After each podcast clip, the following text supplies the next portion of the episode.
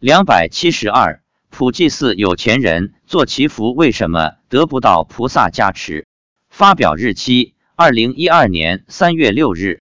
三月三日，我们从朱家尖到普陀山，妻子在家里买了一个三百元的大花篮，一路带到普陀山，因此先把花篮供奉到普济寺。我看了一眼旁边摆的花篮，我们的百合花大花篮非常醒目，确实比较出众。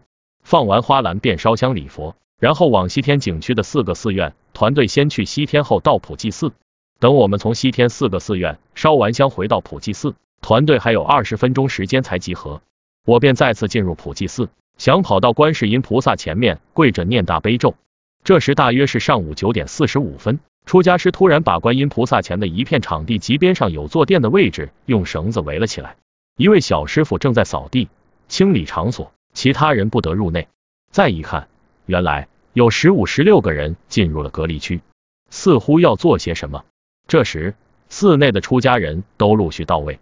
我问我前面的一位出家人，这些人是做三皈依还是做别的什么法事？这位出家人用方言说，事主的小孩病了。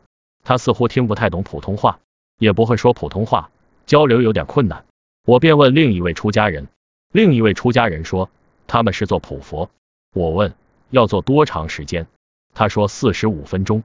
等我跪着念完十遍大悲咒，普佛活动开始了，众僧人开始念佛诵经，于是我便退了出来，因为集中时间也快到了。据说一些香客对此很是不满，认为这影响了他们朝拜。他们都没办法在观音菩萨前跪拜了。我问妻子，观世音菩萨对这样的事有什么说法或评论？妻子说，观世音菩萨也不喜欢。我问，观世音菩萨有没有为他们加持？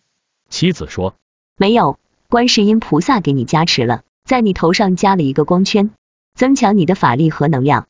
在普济寺，我只能挤在柱子旁边，从我的位置只能看到观世音菩萨半个脸。但可以看到观音菩萨旁边的童子，我知道那是儿子，所以就不时的对着童子念大悲咒，并向他招招手。我想，香客出了很多的钱，而让出家人为自己做佛事祈福，这本来无可厚非。但如果因此影响到其他人的朝拜，似乎有所不妥。在普陀山这样的圣地，每天香客众多，建议有钱有势者做佛事，最好选择晚上或凌晨，这样既不影响到他人供养三宝和礼佛。自己的佛事做起来又很清净，可能得到的效果会更好。